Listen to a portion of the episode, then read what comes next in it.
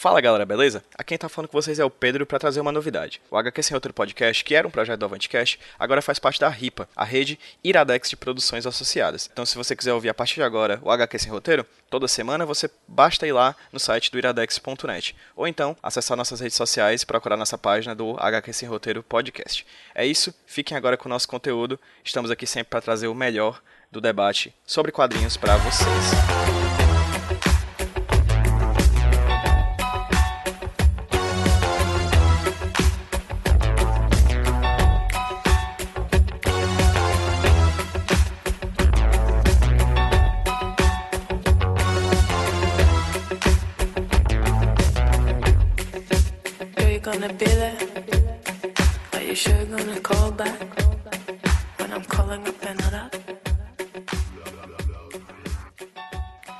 Fala galera, beleza? Quem tá falando com vocês é o Pedro Avantcast, trazendo para vocês mais um HQ Sem Roteiro, o podcast aqui da casa, o podcast aqui do Avantcast. Hoje eu tô com um grupo maravilhoso, extremamente incrível de pessoas para falar sobre um tema muito bom sobre Rihanna, não, brincadeira, sobre erotismo e quadrinhos, tá? Vou começar a, a, apresentação dela, vou deixar, na verdade, vou deixar que eles se apresentem cada um por eles, iniciando pela pessoa que me fez achar esse tema e correr atrás de pessoas para falar sobre isso. Boa noite, Belle, tudo bem? Oi, Pedro, tudo bem? E você? tudo ótimo, Belle. Se apresenta pra pessoa. A Belle é sempre assim, né, cara? É uma pessoa efusiva. Adoro. Sim. É, apresenta, apresenta aí pro pessoal. Quem é você, Belle? Tá, ok. Eu sou a Isabelle Félix, eu sou ex-estudante de Direito, qualquer coisa assim do gênero, era para ser advogada, mas eu não sou, né? Então, estou entrando nessa área de jornalismo e gosto muito de quadrinhos e de cultura pop. Então, eu criei um canal chamado Plano Infalível, repito, Plano Infalível, e aí eu também terminei criando depois um site que vai ter uma outra pessoa que também está nesse podcast, que ela vai falar sobre isso também. E aí eu sou uma pessoa que é simplesmente louca por quadrinhos, é isso. Tá bom? a gente tava conversando. tá ótimo, tá ótimo. A gente conversava sobre quadrinhos e erotismo, na verdade, uma vez durante o Facebook. A gente pensou, foi papeando, papeando, papeando por causa de uma entrevista do Plano Infalível. Feito, feita com a Giovanna Cassoto, não é isso? Que inclusive foi uma entrevista isso. feita por outro integrante que está aqui hoje, não é isso? Que Exatamente. é o Sávio, Sávio, Sávio Rosa, não é isso, Oi, Sávio? Sou eu, Sávio Rosa. Isso. Certo, se apresenta aí, Sávio, por, por favor. Na verdade, é, eu, eu, eu sou formado em História, e desde a época da graduação eu sempre pesquisei quadrinhos, sempre tive quadrinho como objeto, fonte, e acabei levando isso para o restante da minha vida inteira. Sou leitor de quadrinhos desde criança, pesquisador de quadrinhos agora, e por um período eu, eu tentei entrar no mercado de quadrinhos, mas confesso que não fui lá muito habilidoso.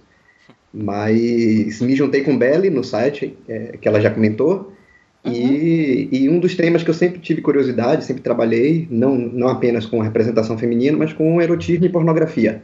E foi o que me levou a entrevistar a, a Giovana. Seja bem-vindo, Sávio. E aí, Obrigado. conversando com o Sávio, eu perguntei para eles, né, pra Bela e pro Sávio, gente, quem vocês indicam para falar sobre erotismo e quadrinhos e tal? E o Sávio falou do nome da Belisa, Belisa Buzolo, que está aqui agora com a gente. Belisa, tudo bem? Boa noite. Boa noite, Pedro. Boa noite, pessoal. Tudo bem com vocês? Tudo ótimo, Beleza. Apresentei pro pessoal. Quem é você? O que você faz dessa vida, dessa vida louca? Eu sou. faço quadrinhos, além muitas coisas. Eu faço, sou autora do Na Ponta da Língua. Quadrinhos é, que falam bastante do cotidiano de mulheres que gostam de mulheres. E estou me formando em publicidade, mas na verdade eu sou fotógrafa. Ah, ótimo. E aí, a gente correndo atrás de outras pessoas para compor, compor essa mesa aqui de discussão sobre, sobre erotismo. Eu conversei com a Brenda, que é uma quadrinista aqui de Fortaleza, que ela indicou uma grande pessoa que é o Salem, né? É o Salem, né? É o Salem, cara. Ele é. tá endemoniado. é. Também com o nome dele, sim. É, aí eu falando com a Brenda, é, ela indicou uma, uma pessoa que eu particularmente já admirava o trabalho antes de hoje, então é um prazer. Na verdade é uma honra conversar com todos vocês que estão aqui hoje. Mas a Aline em si é uma pessoa que eu tenho um, eu tenho um carinho medonho pelo trabalho dela, ela nem sabe disso, já estou admi já tô admitindo aqui. E ela indicou a Aline Lemos, que é quadrinista, que faz um trabalho muito bacana, que tem um quadrinho chamado Melindrosa, que aí eu vou depois pedir para que a Aline se apresente e apresente melhor esse trabalho também. Mas Aline, se apresenta, quem é você? O que você faz? Ei, gente, tudo bem? Que é a Aline. Eu achei que esse podcast era sobre Rihanna, né? Não? pois é, pois é, eu acho que esse assunto é coisa para uma série de programas, entendeu? A gente faz uns 10, assim. Ele faz um por cada clipe. É, tô brincando. Mas eu também tô super feliz de estar aqui no podcast, agradeço o convite. É, bom, eu sou a Aline, eu sou de Belo Horizonte, eu também sou formada em História, pesquisei quadrinhos também, mas atualmente eu trabalho como quadrinista ilustrador, ilustradora. É, eu publico na página Desalineado na internet e já publiquei alguns fanzines, entre eles o Melindrosa, que você falou. E aí, é, como eu tava conversando, ah, inclusive com a Belle, antes da gente começar a gravar, existe um motivo do porquê o programa se chama HQ Sem Roteiro. É porque eu não faço roteiro. Eu não tenho nenhuma pauta aqui na cabeça. A gente vai discutindo e no meio da discussão a gente vai ir achando outros pontos e tudo mais. Inclusive, peço para que vocês se perguntem, caso seja necessário, caso queiram tirar a dúvida de uns dos outros. Mas eu tenho uma, uma pergunta inicial, que eu vou começar com a minha ordem aqui da esquerda para a direita, que está no meu Skype, começando com a Belle, depois a Belisa, depois a Aline e depois o Sávio. Belly, hum. o que é erotismo para você? Ah, então, é, esse, esse conceito, tanto de erotismo, quanto de erótico, quanto de, de pornográfico, para mim ainda é algo que está meio em construção. É, eu tinha mais ou menos há uns, sei lá, uns cinco anos atrás, antes inclusive de conversar com o Sávio, um conceito que acho que é meio que o popular, tipo assim, o erotismo é como se fosse uma pornografia mais artística ou algo mais uh, delicado, algo com, com bom gosto ou qualquer coisa do gênero. Mas como esse tipo de conceito também termina mudando de acordo com a época em que nos encontramos, de acordo com, com o, o pensamento coletivo da sociedade, então fica meio para mim terminou se tornando meio difícil eu conseguir encaixar isso em, em, em uma caixinha só, sabe? Uhum. Então, a partir do momento em que para mim existe menção de sexo, não necessariamente tendo sexo, mas existindo algum é, um tema que circule nessa área, para mim acho que já entra no, no erotismo. Mas assim, novamente, é, é, não é algo que eu tenho definido na cabeça, é algo que, que varia muito. Acho que, acho que isso é uma coisa em questão, inclusive. O erotismo é um conceito que varia muito, de fato. De pessoa para pessoa, de cultura para cultura, né? A gente vai uhum. falando enquanto isso durante o programa sobre isso. Beleza, para você, o que é erotismo? É, eu acho que é bem essa questão, como sendo um conceito que, inclusive, trabalha bastante com moral. Ele vai variar bastante, né? Dependendo uhum como você disse, de, de cultura para cultura, de que época da sociedade a gente está. Mas eu acho que o erotismo ele está muito associado a manifestação de sexualidade bem geral, assim, eu imagino.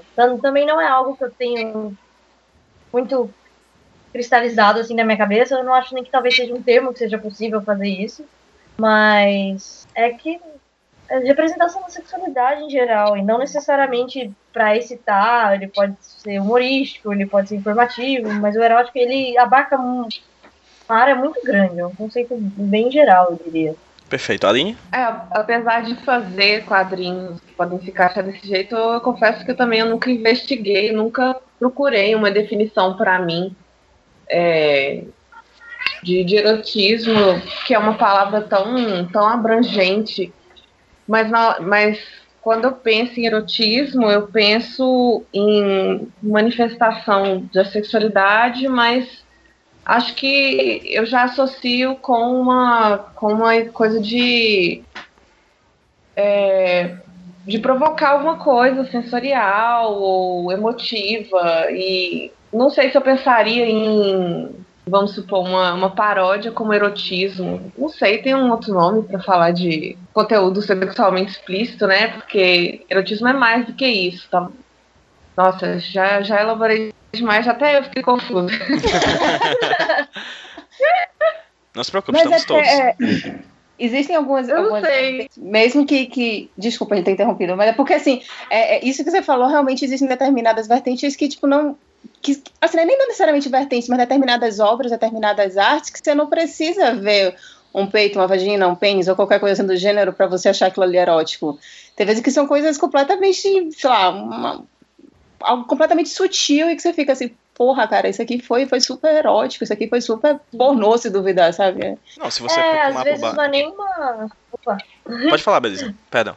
Às vezes não é nenhuma questão de mostrar exatamente como você diz o explícito, né? Mas é aquela questão do estímulo, estímulo à imaginação, antecipação, é, tipo, é de não causar alguma coisa, né?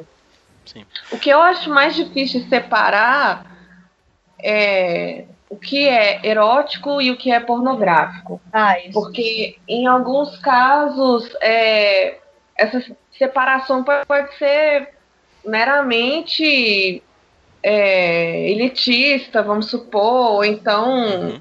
é, querendo supor que algum tem conteúdo intelectual, o outro não. Algum é adequada moral e o outro não. É, aí, aí fica. Dessa forma, eu não, não consigo separar tanto. Mas. Mas pode existir também, né? Uma forma diferente de ver isso, porque se tem as duas palavras, deve ter algum motivo, né? De certa forma. Ah, mas eu, eu concordo super com isso que você falou. E foi algo que eu terminei depois aprendendo exatamente com o Sábio. Nessa questão de que ah, o pornográfico é como se fosse algo chulo e o erótico é como se fosse algo cult, sabe? Há um juízo de valor É. em cima dessas duas palavras, né? A sensação que eu tenho é que sim. Sim. Acho que interessante seria já justamente ver o que, que é considerado cult e por quê. O que, que é considerado chulo e por quê. Isso com certeza depende do contexto e dos valores que estão ali naquela, naquela publicação, naquele leitor. Perfeito. Sim.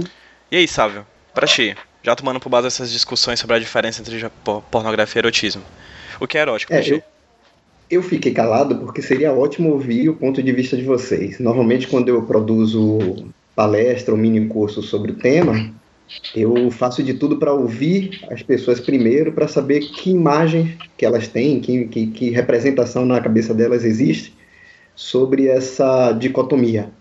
E como o Belly acabou falando, é, eu, eu já tenho essa dicotomia como uma falsa dicotomia, né? É, o que é erótico e o que é pornográfico vai mudar dependendo da cultura, dependendo do país, dependendo da- do, do período histórico. Então, hoje em dia, nós temos obras que foram censuradas, perseguidas e só sobreviveram à destruição porque foram muito bem escondidas, que nós trabalhamos como se fosse clássicos do erotismo, né? grandes obras de arte. E hoje nós temos coisas que são perseguidas, condenadas, é, e que temos hoje a concepção de pornográfico, e que não sabemos se daqui a 50 anos, 100 anos, essas coisas vão ser licenciosas. Então, é como você mesmo falou, a relação que divide o erotismo e a pornografia, é, ela é sempre um juízo de valor. né? Então, como juízo de valor, ela, ela não tem uma... é, O, o anteparo que divide as duas, ele não é, não é preciso. Ele vai depender do ponto de vista da pessoa. E aí entra cor da pele, classe social, é, sexualidade e por aí vai. Então, Sim. é um problemaço. A gente sabe. É. A gente sabe que o que é aceitável ou não vai variar, né? Dependendo do contexto. Dependendo da época, né? Etc.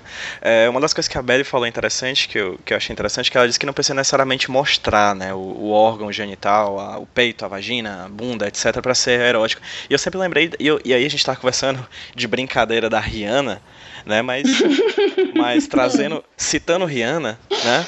Rihanna, Rihanna veio em 2016, se a gente for perceber, cara, a música é exatamente um, um, uma- um tipo de linguagem artística que não necessariamente é visual, né? E pode ser erótica, né? Basta tocar o saxofoninho lá do começo do Careless Whisper do, do George Michael pro amor É acontecer. O amor acontece, né? Você percebe que o amor acontece ali, né? Então assim, o erotismo ele tá muito mais além do para além do visual, né? Sim, Sim. Imagina a geração de pessoas que foi concebida ao som dessa música. Caramba! Eu acho que nós temos aqui 100% de pessoas que foram concebidas nessa discussão. Eu não duvidaria, enfim. É, Tipo, todo mundo fruto dos anos 80, não é mesmo? ah, tipo isso, cara. Se bem que minha mãe tem 70 anos, enfim, eu não quero pensar nisso. É,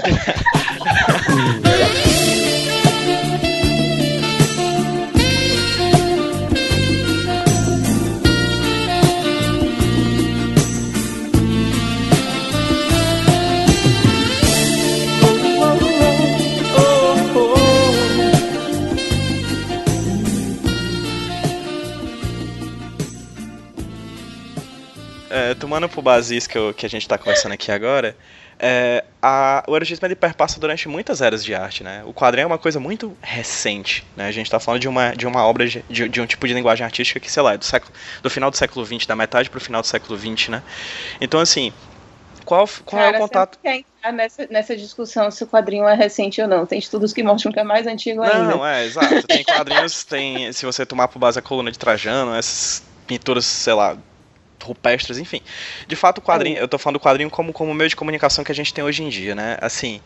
Qual foi, o nosso, qual foi o contato que vocês tiveram inicialmente na vida com, com algo erótico? Foi literatura, foi música, foi quadrinhos? Começando Hum. da direita pra esquerda agora com o Sávio, por favor. É, na, na verdade, eu, é, começou logo comigo, pô. Foi com Cine, Cine, foi com Cine Band Privé. Eu- Você pode sempre- falar. Foi com Cine Band Não, desde Privé. criança eu tive muito acesso a, biblio- a- a- a bibliotecas, essas coisas. Sim. E uma vez eu, eu numa biblioteca, lendo um livro ou outro, catando uma coisinha ou outra na- nas proximidades da minha casa, peguei uma série de contos. Eu lembro até hoje o nome, são é, é, Contos Eróticos da Bela Époque, que são com várias narrativas, é, todas elas eróticas ou pornográficas, depende do ponto de vista, é, que se passavam justamente nesse período. Eu achei aquilo fascinante, aquilo maravilhoso. Levei para casa. Mamãe e papai nunca reclamaram de ver o rapazinho com o livro na mão, porque se tá com o livro na mão não é a Playboy, então tá tudo ótimo. E na verdade o livro era fascinante, porque o livro ele não, ele não seguia. Os livros eram uma coleção, são três, três volumes. Até hoje eu, eu tenho, caço e depois dou de presente eles. É, eles tratam com uma, uma pluralidade gigantesca de sexualidades. Né? Relações é, heterossexuais, homossexuais, A3, idades diferentes. Ele, ele mexeu com um monte de tabu na minha cabeça quando eu era ainda pré-adolescente. Então, quando eu, quando eu, eu, eu conheci os quadrinhos eróticos, eu já tinha uma bagagem literária. Então não chegou a ser uma, uma, um, um antipudor. A minha sorte é que, assim, desde pequeno sempre curti desenhar a figura feminina. E sempre curti desenhar a figura feminina corpulenta, com seios enormes, nádegas enormes. Então, o erotismo já estava na minha cabeça desde esse tempo. que é, é meio. é, já conversei com muitas amigas que têm experiências parecidas nesse sentido. Inclusive, já teve. é, uma, no FIC passado, participei de uma mesa sobre sexo e HQs também, com a garota Siririca, a Love- quer dizer, a Love Love 6, a autora do, do Garoto Siririca, ela falou que também era o contato dela e eu vejo como uma uma geração de, de meninas que começou a ter contato com, com sexualidade, sexo, com esse tipo de material. E, de muitos pontos de vista, era um pouco nocivo para mim, porque é, sexo, sexo era, era uma coisa que. Era uma leitura bem, ma- uma leitura bem machista, normalmente, né? Sim. E a, a mulher não costuma expressar prazer e, e as coisas não acontecem com consensualmente explícito. Então eu fiquei durante muito tempo com uma visão bem. Apesar de consumir esse material, eu tinha uma visão com muito pudor de sexo, de sexo e todas as coisas difíceis, assim, né, de entender.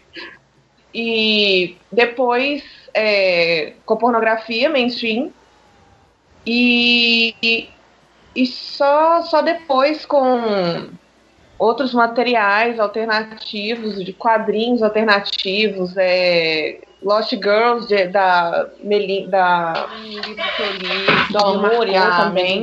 Quando eu comecei a ter contato mesmo? com esse tipo de produção que, que explora de uma forma mais variada assim, a sexualidade.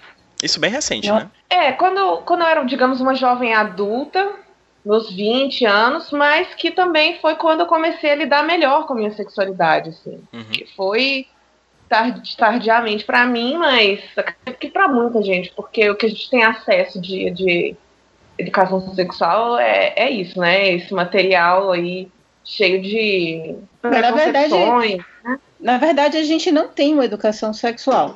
E É, começar não, é. logo com, com hentai é tipo, é normal a menina ser estuprada, tipo, a pessoa tá no metrô e é estuprada e ela tá Sim, adorando aquilo pois ali. é. Sim. E existem tentáculos que ninguém entende até hoje, porque diabos os japoneses gostam tanto de tentáculos em todos os Hum. buracos Você não possíveis faz e ideia por que, que seja tentáculo? É porque Enfim, não, sabe, eles- não. É porque eles não podem. fazer ideia. Nossa, e o Tentáculos, eu gosto, gosto desse exemplo, porque é uma das peças mais antigas, não vou dizer que é a primeira, porque eu não tenho esse conhecimento de que apareceu isso na, na iconografia japonesa, é uma, uma ilustração tradicional chamada o. a- é, deixa eu lembrar aqui. Acho que era o sonho da mulher do pescador. Em que tem Uhum. uma mulher deitada e tem um polvo em cima dela. E ele Nossa. tá lá fazendo a festa e ela tá tendo prazer, entendeu? Chama a peça, chama o sonho da mulher do pescador. Parece que é um sonho erótico dela e tal. E aí, Caraca. a figura foi reproduzida, reproduzida, e no ensaio ela virou a figura do estupro por excelência, né? Sim. É, e é engraçado, porque é, por que, que não permaneceu essa, essa origem, né, do, do prazer feminino. Uhum. Salvo engano, é. Aline, é, existe uma lei no Japão que ela impede que produtos culturais que sejam produzidos dentro do próprio Japão reproduzam a figura do pênis. É por isso que, por exemplo, o, o a pornografia ah, japonesa, ela tem a, é a, os pênis, tipo, pixelizado, Censurado, entendeu? Exatamente. Então, tá, acredito eu que isso acaba chegando no mangá dessa maneira. Qual é a maneira que você pode colocar um pinto na, na no, no, quadrinho é. a partir de tentáculos. E não faz sentido, mas enfim. Mas já... eles não têm. Eles também não têm um, um, culto, um dia do culto ao pênis, um negócio desse? Sim. Que eles adoram pênis gigantescos. Como a gente isso não fez sentido? Não faz. não faz. Isso faz muito sentido, Belly. Mas é, é... Isso faz muito sentido porque, na verdade, a gente faz uma concepção da sexualidade no nosso ocidente é, tratando ela de forma tabu. A sexualidade é algo escondido, negado, é, afastado. Uhum. E no Oriente, a sexualidade ela tem espaços onde ela pode ser é, enaltecida né? é, e espaços onde não. ela tem que ser. É, é, eu, dou, eu dou um exemplo disso, por exemplo, se você pega a, o, a, a, o próprio Egito Antigo, todas as menininhas no Egito Antigo, elas tinham um objeto fálico em que elas usavam para se tocar, para se masturbar, e quando fosse necessário chegar à idade adulta, ou quando ela menstruasse, ou seja lá o que for, ela devolvia esse objeto para um templo religioso, ou seja, uma escavação encontrou um templo religioso cheio dessas, dessas pirocas de, de, de, de, pedra, de gesso, seja lá o que for. Então, na verdade, é, o, o, que acontece com o shintoísmo japonês é a mesma coisa. É, tem um espaço onde a sexualidade ela pode ser representada, assim como você vai em templos hindus e vai estar tá lá o, o, deus Shiva cheio de, de, de pau duro enorme para cima, né? Mas ao mesmo tempo tem espaços onde essa sexualidade ela não pode ser é, usufruída. Uma das coisas mais curiosas no Oriente é que o Oriente, a nudez no Oriente, ela era sempre vista como algo engraçado ou de mendicância ou, ou, ou de pobre, pobre, pobreza intelectual enquanto a, a, é, é, a, sexualidade homossexual era o grande tabu, né? No, no, no, Japão, por exemplo, cheio de samurais dormindo juntinho no mesmo quartinho. Então, então essa coisa não é, não é, tão, não é tão incompreensível assim, né? Ah, mas entenda, eu, eu acho que eu, eu parto do princípio de que para mim é incompreensível porque ok, se existem momentos para você falar sobre aquilo ali, existe um determinado respeito ao órgão sexual e tudo mais, então eu imaginava que quando se tratasse de sexo também poderia haver um, um determinado respeito, e não tem. Tipo, japonês. E aqui eu vou dar um foco nos, nos, nos rentais, nos quadrinhos japoneses. Uh, o estupro é muito comum, não dar prazer para mulher é muito comum. Pedofilia é um negócio que é um absurdo. Nossa, bizarro. Então, como é que, como é que ao mesmo tempo você tem o respeito por aquele órgão e ok que você tenha esse respeito, não vejo nenhum problema nisso, mas ao mesmo tempo quando você não pode falar de sexo, você termina indo para caminhos completamente bizarros, sabe? É, é, essa incongruência que eu vejo. Uhum. Inclusive, os quadrinhos continuam sendo um lugar que a pedofilia ainda tem muito espaço, né? Sim. Diferente tipo, de filmes em que, óbvio, pela maneira que é feito, o quadrinho você pode fazer basicamente tudo e as pessoas têm muito mais é, um espaço que é muito problematizável também de como é representado isso e é ok, sabe? É que na hora que o Sábio falou, eu, eu lembrei de uma coisa que, que eu ia mencionar, que eu tinha deixado de fora, que foi o livro Maíra, que eu li quando eu estava na escola, prestando vestibular, ele caiu no vestibular. E o Maíra é um livro do Darcy Ribeiro sobre. É, é um livro um pouco antropológico, mas é uma ficção, so, e sobre um rapaz que retorna a uma tribo uma população indígena na Amazônia, é, que é investigar as origens dele. E aí ele fala nesse livro sobre a concepção de, sobre aquela população e que é diferente dessa do Ocidente, onde não existe, como estava dizendo, uma, um espaço para dar vazão à sexualidade das pessoas. E nesse livro é, tinha uma expressão que era que era fazer sexo era sururucar gostoso.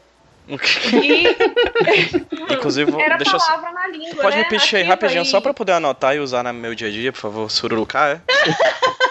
Sururucar gostoso. Perfeito, vou usar pra sempre. E assim, isso, e eu li, eu li isso e assim, era, um, era tão pornográfico pra mim, mas sendo que é uma palavra que nem existia no meu vocabulário, mas ela era só tão pornográfica, mas ao mesmo tempo, como ela era uma palavra que ela não tinha nenhuma associação anterior para mim, eu consegui entender nela só, digamos, a parte do gostoso.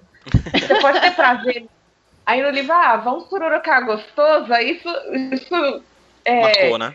abriu uma porta ali para mim do que o que o pudor ficava fechando. Não, não só o pudor, mas o machismo internalizado, várias coisas. Eu comecei a poder pensar em sexo como uma coisa que não precisa ter culpa necessariamente. E aí esse livro, ele foi foi marcante para mim assim. E nem tinha muita coisa erótica em si, na verdade. Nesse livro não é um livro erótico e as cenas falam sobre sexo às vezes, mas nem é de um tom erótico. Sim. É, mas esse consegui dar um, um insight assim. E eu queria fazer outro comentário também sobre o hentai, que apesar de ser esse esse meio cheio de digamos assim vícios, né? É, foi o primeiro lugar que eu tive contato com é, conteúdo erótico LGBT. Perfeito. É, foi uma forma também de eu acessar minha própria sexualidade como bissexual, que eu não tinha tido antes, porque não conhecia pessoas LGBT, não, enfim, aquela questão né, da invisibilidade da representatividade. Quando você é um adolescente, uma criança que não sabe como lidar com a sua sexualidade, tem que ter algumas fontes. Olha, meu primeiro contato com o erotismo foi totalmente heterossexual. Eu, Na época, até né, pré-adolescente, assim, eu nem sabia que tinha outras possibilidades. Mal sabia, criança, né? Enfim. E, e foi a partir do que eu me lembro, assim, foi meu, das revistas da minha mãe, tipo, sabe Marie Claire, essas coisas assim? Sim. E que tem, é, toda uma revista muito erotizada, tem todo tipo de matéria, mu- também muito explícita, né? E aí eu ia lendo aquilo e achava que era aquilo que era coisa das pessoas que tinham que saber aquilo. Acho que nós todos aqui fomos contatos pré-internet, né? Os primeiros, pelo menos, mais ou menos, assim, né? Uhum. Então eu não, não tinha muito onde encontrar essas coisas e eu tinha tudo em casa eu lia, né? Tinha várias e eu lendo. Tinha contos eróticos. Meu Deus, 101 dicas de como chupar um pinto. Nossa, que legal, muito útil pra mim. Obrigada. É,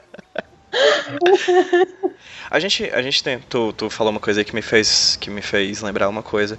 Acho que todos nós aqui que estamos nessa conversa, nós meio que a, a nossa meio, a nossa adolescência meio que bateu, tipo, sincronizadamente com a popularização da internet, consequentemente da pornografia na internet, né? Sim.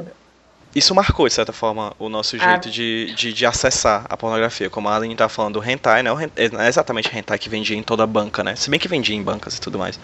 Mas acho que grande parte desses produtos a gente tinha acesso também pela internet, né? E vendia hentai em Eu não banca? ia numa banca pra um hentai, né? Eu acho, que, eu acho que eu acabei de expor uma faceta da minha vida que eu não deveria ter exposto. Mas isso fica entre a gente, na brincadeira. Enfim. Moço, me dá aquela revistinha ali.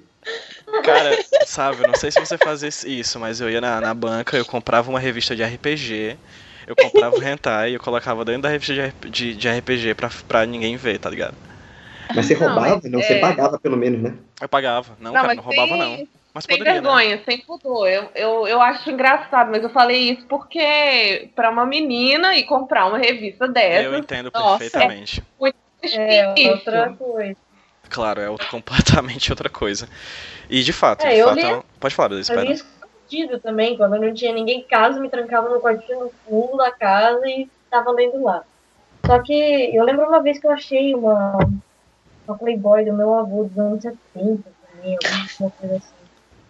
E eu Os anos fiquei vendo 70? aquilo, e tipo, muito antiga. viu? Eu, eu lembro que eu acho que era dos anos e, tipo, todas as mulheres, por exemplo, tinham muitos pelos, né? Que é algo que me marcou bastante também.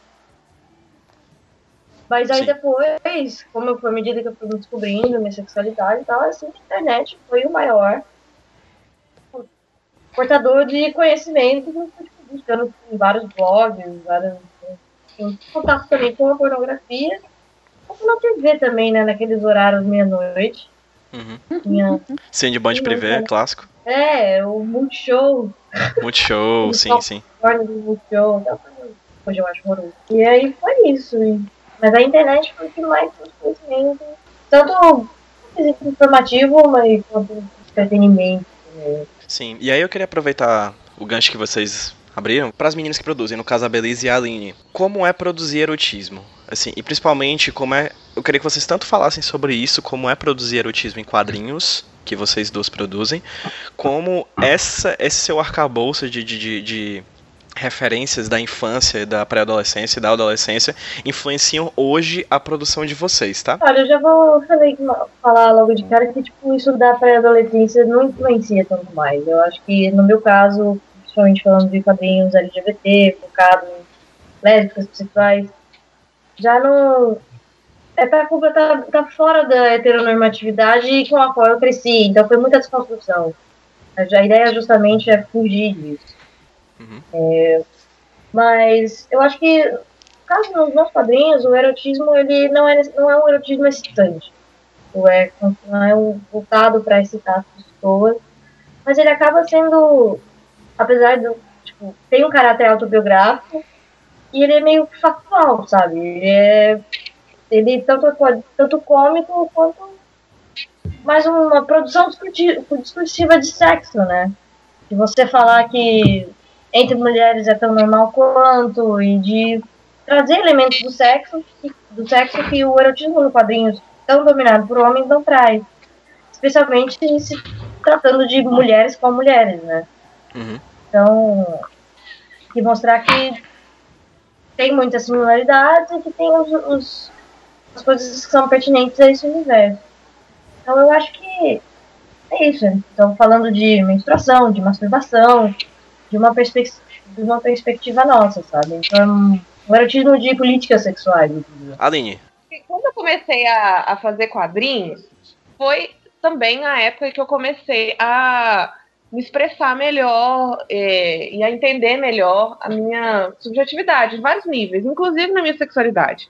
Então, naturalmente, para mim, o quadrinho também era um exercício autobiográfico. Então, eu fiz quadrinhos eróticos porque eu queria falar sobre, provocar curiosidade, fosse tesão, fosse poesia, fosse é, conflito.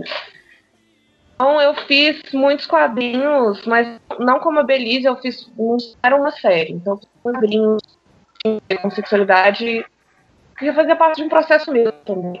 É Lindrosa, que foi um pouco mais um estudo, é, que foi um, uma série de quadrinhos, né, que eu queria que fosse ao mesmo tempo uma, um quadrinho político e um quadrinho erótico. Não que outros não mas eu tive. Eu queria falar sobre essas duas coisas nesse quadrinho.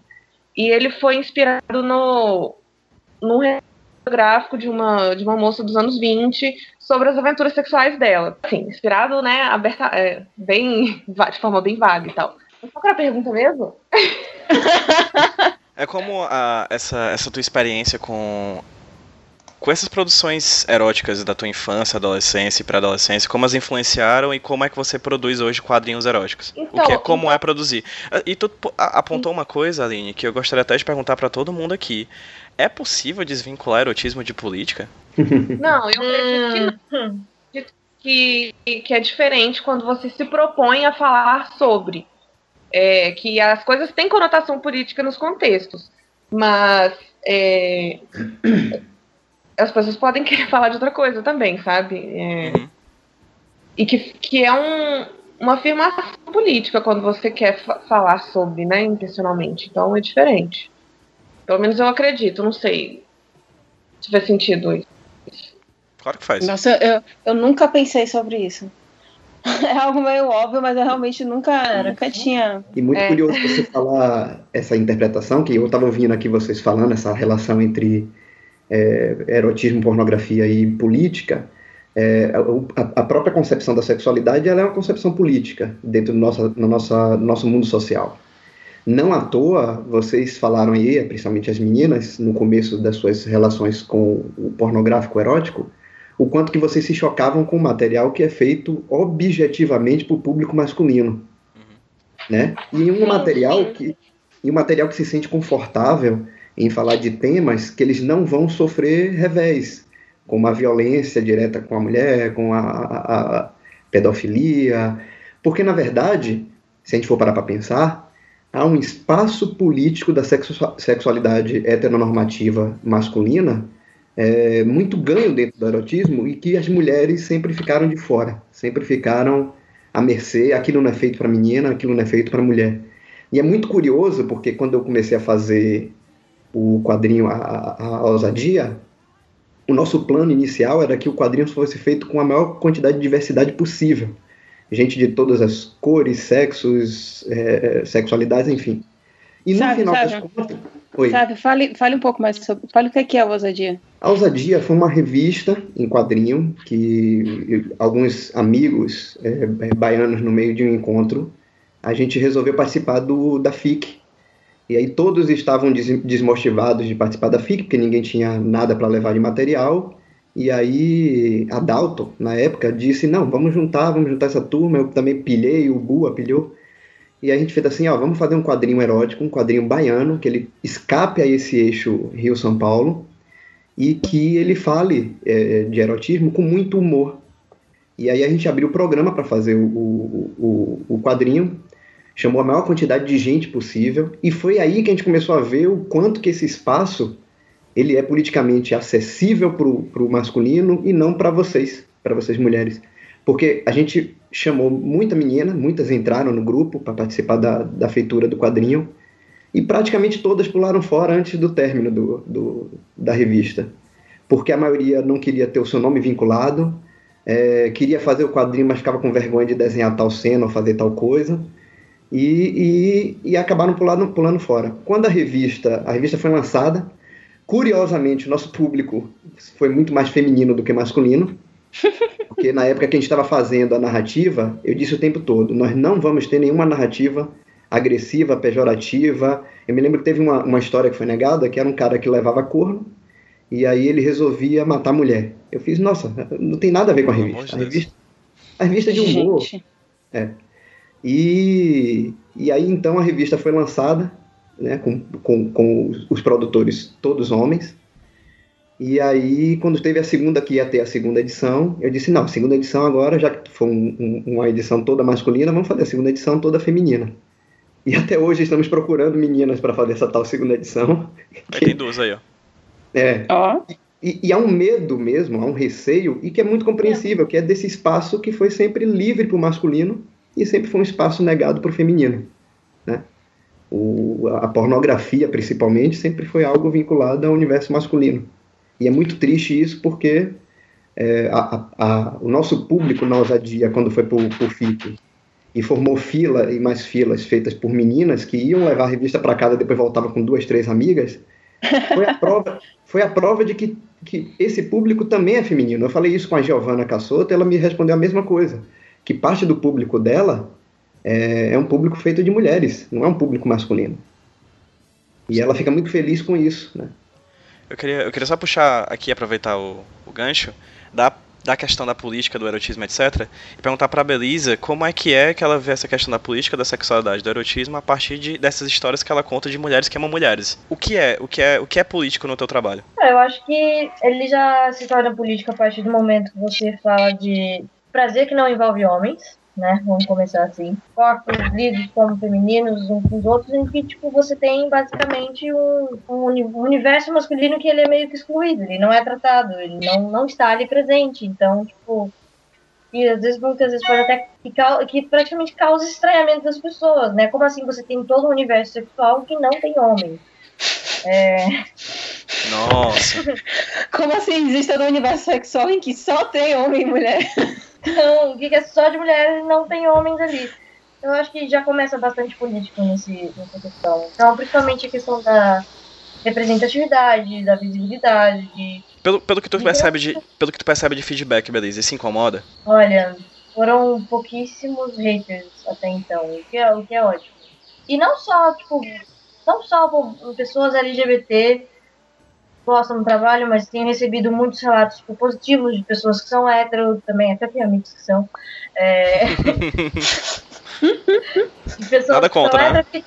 É, nada contra. Mas que se relacionam também. E o que mostra justamente a mensagem essa, né? Que o cotidiano lésbico, por exemplo, ou bissexual, ele é também muito parecido. E as pessoas conseguem se relacionar com isso, que no fundo é relacionamento. E que o meu quadrinho, no caso, ele traz representatividade de coisas mais específicas também do nosso universo. Então, tipo, você tem. É, fala bastante de masturbação, mas fala de também práticas sexuais, e, mas também não só de sexo, né? Uhum. De, de cotidiano, por exemplo, em relacionamentos entre mulheres, você sincronizar a menstruação, é, de, de, coisas assim que, tipo, cada as pessoas verem isso. Então, tem muita gente que me manda mensagem agradecendo pelo trabalho, que nunca tinha visto alguém tratar isso dessa forma. E eu, pelo menos, acho que eu trato de uma maneira muito leve, procuro, pelo menos, da maneira mais natural como é, sabe? Uhum. Belisa, me permita lhe cortar um pouquinho. Na verdade, eu vou lhe cortar para rasgar uma seda. Fui eu que eu, eu tinha feito até a indicação de ser você, principalmente, porque eu curto muito o seu quadrinho. Não estou falando isso porque eu estou aqui com você no, no podcast, mas eu curto mesmo, sempre lhe falei isso. Obrigada. E é uma, coisa muito, é uma coisa muito curiosa. Eu é também que... sou fã. É. Hashtag somos todos fãs. Você tem quatro fãs. Somos aqui. fãs da Belisa. Sim. E uma muito curiosa que é o seguinte: a Belisa ela faz um quadrinho que, que fala de, de uma performance sexual muitas vezes esquecida no universo da heterossexualidade, principalmente masculina, que é essa questão do, das preliminares, do toque, do sexo oral, e que se homens heterossexuais lessem os quadrinhos da Belisa, eles seriam homens muito melhores, mesmo heterossexuais. A gente tem a ideia do, do, do, da sexualidade vinculada à penetração. É um pênis, uma vagina e penetração. E isso ah, é uma das sim, coisas. É coisa Oi? mais clássica, né? De você falar de muitas vezes uma mulher ela só transou com mulheres na vida dela e o cara vai lá e perguntar, ah, então você é virgem, né? Nossa, Nossa sinto muito pelo seu sexo, amigo. Sinto muito. Isso é absurdo demais. É uma Mas construção é de que a sexualidade é isso, né? É. E é uma construção legitimada.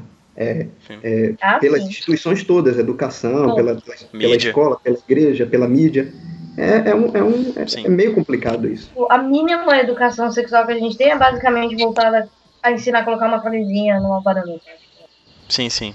É uma educação sexual biológica, né? Praticamente, assim, não tem nada de. É, é questionável esse termo biológico também, né? Porque sim, claro, sim. Vai...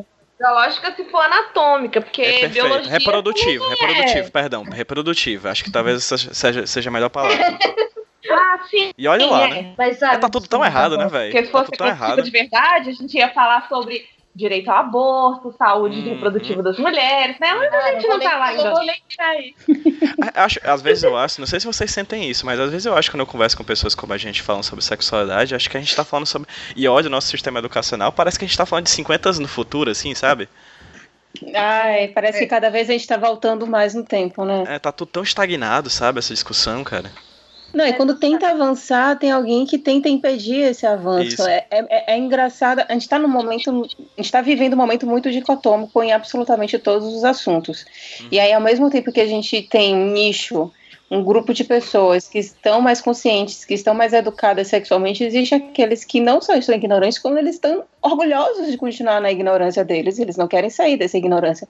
Então é um negócio assim muito, muito louco. Assim como a Belisa falou agora há pouco sobre o trabalho dela no, na ponta da língua, Aline, é, como é que foi o processo de criação do Melindrosa? Tu só citou assim por cima, eu queria que tu dissecasse um pouco mais, assim, como é que foi transformar a tua pesquisa de, de sobre a sexualidade num quadrinho como o Melindrosa, que eu particularmente conheci, comecei a conhecer teu trabalho a partir dele, gostei bastante, por sinal, viu? Fica a dica. Eu li no, no Social Comics, assim, foi... No Social Comics ou foi no, no Cosmic? Foi nos dois. Eu li... Pois é, pronto, eu acredito que eu li no Cosmic. E eu particularmente gostei bastante, assim. Me fala um pouquinho sobre como é que foi esse processo do Melindrosa. Aliás, eu só pra falar, eu amei Melindrosa, que trabalho maravilhoso. Sim, é ótimo. Ai, que bom. Gente, quanto amor, né? Tá tão amoroso, né, esse ambiente. Né? Tô gostando. É a Rihanna. É a Rihanna, é a Rihanna certeza. certeza. Sim, desculpa, fala aí, ah, por favor. É bom. É, então, o Melindrosa, é, eu, ele, eu comecei a ele partir. Eu, eu tava defendendo meu mestrado em História. E ao mesmo tempo decidindo que eu ia mudar de carreira, que eu ia virar quadrinista. E eu pesquisava é, contextos dos anos 20, 30 e os, os discursos antifeministas nessa época. E, e aí eu comecei, eu gosto muito desse período, eu tenho um pouco da medici de historiadora mesmo, mas aí eu li essa autora é a Ercília Nogueira Cobra, que ela escreveu uma, uma autobiografia ficcional assim sobre ela nos anos 20, se chama Virgindade Inútil. Uhum. Ou seja, né, é uma coisa que para a época foi bem chocante, para ainda hoje é muito chocante. Eu fiquei encantada com esse livro, porque ela tinha uma história de vida fantástica, muito difícil, e daí as ideias dela eram muito para frente. Ela chamava Virgindade Inútil porque é, ela argumentava que é, as mulheres eram obrigadas a se manterem né, virgens e puras, que a única alternativa para elas era o casamento. E se não fosse isso, elas iam ter que ser prostitutas, que era a única opção é, de sobrevivência, né? Nesse contexto. Então, se vocês permanecer virgem, né? Vamos dar oportunidade de trabalho para a mulher, porque a mulher é independente e ela vai ter, independente financeiramente, ela vai poder ser independente de todas as formas também, inclusive sexualmente. Ou seja, né, negócio de cair o queixo pra época. E aí eu fiz a Melindrosa, é, inspirada nesse livro dela, mas é, só essa, essa, essa inspiração mesmo, que é, é uma ficção científica desenhada nos estilos dos anos 20. E ela é uma moça que vai para a cidade, uma cidade retrofuturista, mais ou menos, e tem várias aventuras sexuais lá e enfrenta várias situações políticas naquela cidade também. Então, ah, é, esse é o Melindró. Sem, e... contar que é sem, sem contar que ele é um quadrinho sem balões, né? Ele é um quadrinho puramente, é uma narrativa puramente visual, né? Sim. Não, ele graficamente é também... visual também é lindo. Nossa, Sim, é lindo, é belo. Graficamente. É impressionante. Eu inspirei muito no J. Carlos, que é um cartunista dos anos 20 e 30, que ele fazia aquelas caricaturas bem com traços bem limpos e formas geométricas. É um, uma coisa que eu estava querendo estudar também. Acho que, como tem a ver, já que eu contei toda a história até da minha dissertação de mestrado, tem a ver a melindrosa por isso. Por isso que é nessa. Por isso que o estilo de desenho que eu escolhi é esse. Foi uma pesquisa Ai. histórica mesmo, né? é, foi um desdobramento de uma pesquisa que eu fiz, né? Mas é, eu juntei isso com pesquisa com arte deco, mas eu queria que fosse atual. Queria que fosse uma coisa é, legal de ler e interessante. Assim. Não necessariamente. Eu, eu pensei em tudo isso porque eu gosto dessas coisas, porque eu me interesso, mas eu não, eu não queria que ele fosse uma obra inacessível, uma coisa complexa, não, sabe? Eu só queria usar mesmo o que eu estava lidando naquele momento pra, contar uma história diferente, assim. Perfeito. Ah, isso. Belly, hum. é, quando a gente começou a conversar sobre esse tema no Facebook ainda, a gente falou sobre algumas várias obras que a gente tinha lido, que a gente tinha gostado e outras que a gente nem gostava tanto, né? que, pois é, acho que o nome talvez que perpassa pela cabeça de todo mundo quando a gente fala de quadrinhos erotismo, ruim para bom ou para mal é o velhinho safado lá da Itália, né? O Manara. Coisa que a gente fica assim, querendo ou não, ele é um nome disso e a gente até pode falar um pouquinho sobre isso. A gente pode fazer até depois um, um, um podcast chamado hashtag Desmistificando Manara, assim, talvez. Ah, Mas ousado. eu queria. Ousado, total. E aí eu queria falar contigo, Bedo, o seguinte, em questão de obras de quadrinhos, assim, você que já trabalhou, já fez algumas postagens, inclusive, pro, você já colaborou algumas vezes para o Universo HQ, tá com o teu próprio site agora sobre quadrinhos, que é o Plano Infalível. É, uhum. Em questão de, de no, quase falo literatura erótica, de quadrinhos eróticos, quadrinhos não é literatura. De quadrinhos eróticos, assim, como é que tu analisa a produção do que tu já leu do passado e do presente? Assim, o que é que você acha que o quadrinho erótico está fazendo hoje? Ah, eu, hoje eu, mas aí eu não vejo que seja só algo que acontece com o quadrinho erótico, eu acho que acontece com o quadrinho geral. Eu acho que está rolando um, uma pluralidade de autores, então está sendo mais fácil de, de, se produzir quadrinho e de, e de que ele venha a ser conhecido por pessoas, né, geral. Então, por exemplo, tanto a Aline quanto a Belisa são um exemplo disso, fato. Há 10 anos atrás seria muito mais difícil você ter um quadrinho brasileiro erótico uh, sobre duas meninas ou tratando sobre sexualidade feminina. Seria é, é muito mais complicado. Quando a gente fala do, do Manara, aí entra muito a questão da, do erotismo, do quadrinho erótico italiano, que é muito forte. E aí entra não só os homens, como também tem muita autora, mulher que trabalha lá e, e é graficamente, ele, ele tem um, um, cuidado na arte que é, é muito absurdo, sabe? É, é, é, uma arte que, que, que, assim, o Manara, inclusive, ele me ganha mais pela arte do que pelo roteiro em si. Eu lembro Nossa, que naquela. Mas muito. Não, eu tava, eu tava lembrando que a gente ficou conversando sobre aquele X-Men Garotas em Fuga do Manara. Nossa. É, pior de tudo é que o roteiro é do, é do Chris Claremont. Uhum. E é o que mais choca, porque assim, ok que o Manara tenha um, um roteiro de médio para fraco, né? É sempre um negócio que combina muito ali pro sexo. Ele, ele, apesar das mulheres dele serem lindas e tudo mais, é um negócio que sempre cai mais ou menos no mais no mesmo. Só que a arte dele é aquela coisa que você fica, você para e você fica meia hora olhando aquilo ali. E, e, e eu acho um, um, absurdo, um desbunde.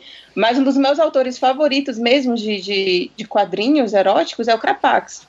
Eu conheci na, na loja em que eu trabalhava, que era a RV Cultura e Arte, lá em Salvador, o Crapax pela minha ex-chefe que ela gostava muito de Valentina. Eu não conseguia chegar a ler Valentina porque tem poucas coisas aqui no, no Brasil. Mas eu cheguei a ler a história de que saiu pela LPM. E nossa, eu, eu queria aquilo ali, tipo, tamanho gigantesco, aquele quadrinho, sabe? Porque todas as cenas, todos os quadros são uma coisa um absurdo, um absurdo. Ele trabalha sombras e, e as mulheres dele são extremamente sensuais.